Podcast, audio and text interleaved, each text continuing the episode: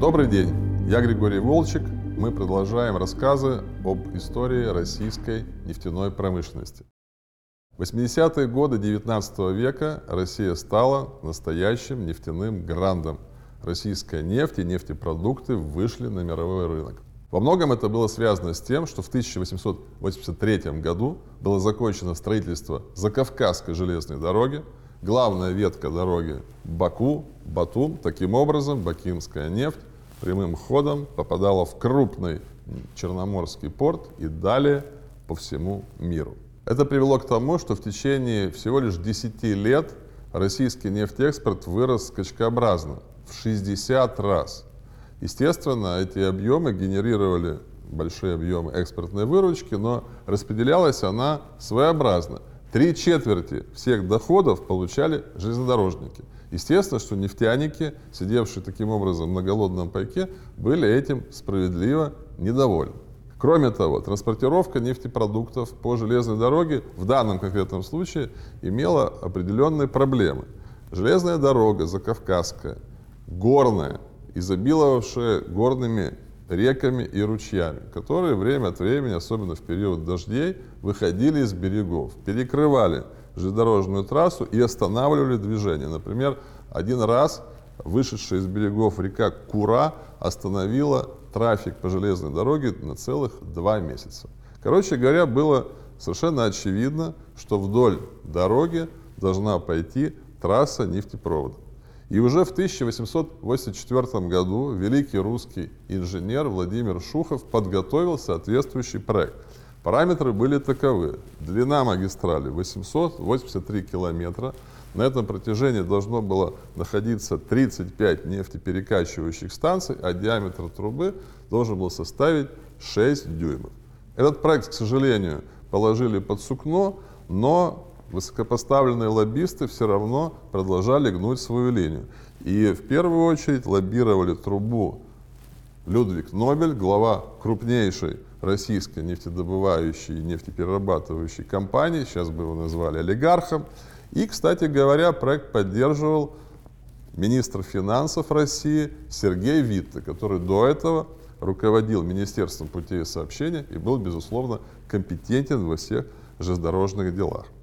В мае 1896 года Государственный совет Российской империи одобрил строительство нефтепровода вдоль трассы Закавказской железной дороги. Проектирование трубы было поручено выдающемуся русскому инженеру Николаю Щукину, профессору Санкт-Петербургского технологического института.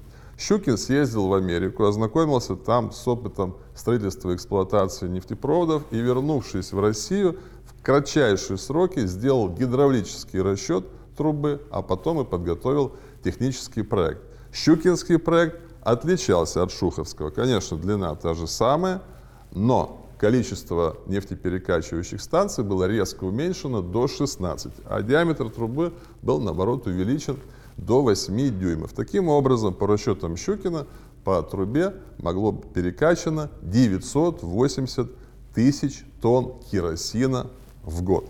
Строительство началось, велось оно 11 лет. Э, в ходе строительства применялись различные оригинальные конструктивные технологические решения. Например, для перехода через Куру э, трубу просто подвесили к железнодорожному мосту. На нефтеперекачивающих станциях устанавливались по три насоса на каждую, два рабочих, один резервный. Возле станции ставились вертикальные нефтяные резервуары объемом от 7 до 14 тысяч тонн. Насосы использовались американские, в основном плунжерные, производство фирмы Ортингтон. Вдоль всей трассы была проложена телефонная линия, что по тем временам тоже было достаточно передовым техническим решением. Строительство велось, увы, вручную. Трубы соединялись э, резьбовым соединением – изолировались джутовой тканью и окрашивались свинцовым суриком.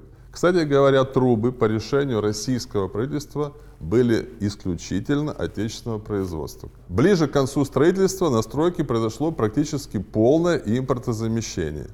На смену американским насосам пришли российские насосы, производство отечественных заводов Бромлея, Фитцнера, Барри, ну и, конечно же, завода Нобеля, который производил лучшие в России дизельные насосы. Таким образом, в безводных местностях ставились вместо паровых насосов дизельные, которые существенно превосходили паровые по производительности и по экономичности. Объем государственных ассигнований на строительство нефтепровода составил 21 миллион рублей. Это огромная сумма по тем временам, но она окупилась очень быстро. В июне 1907 года нефтепровод был запущен в эксплуатацию и в течение полугода перекачал более 1 миллиона тонн керосина, то есть превысил плановую производительность более чем в два раза.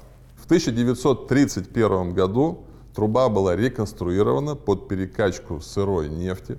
В 1943 году, в разгар Великой Отечественной войны, из-за угрозы прорывов немцев трубопровод был демонтирован, а трубы пошли на возведение продукта провода Астрахань-Саратов. После войны магистраль была восстановлена и проработала до 1999 года, то есть до пуска альтернативной магистрали Баку-Супса. Таким образом, трасса Баку-Батуми отработала более 90 лет, что является абсолютным мировым рекордом.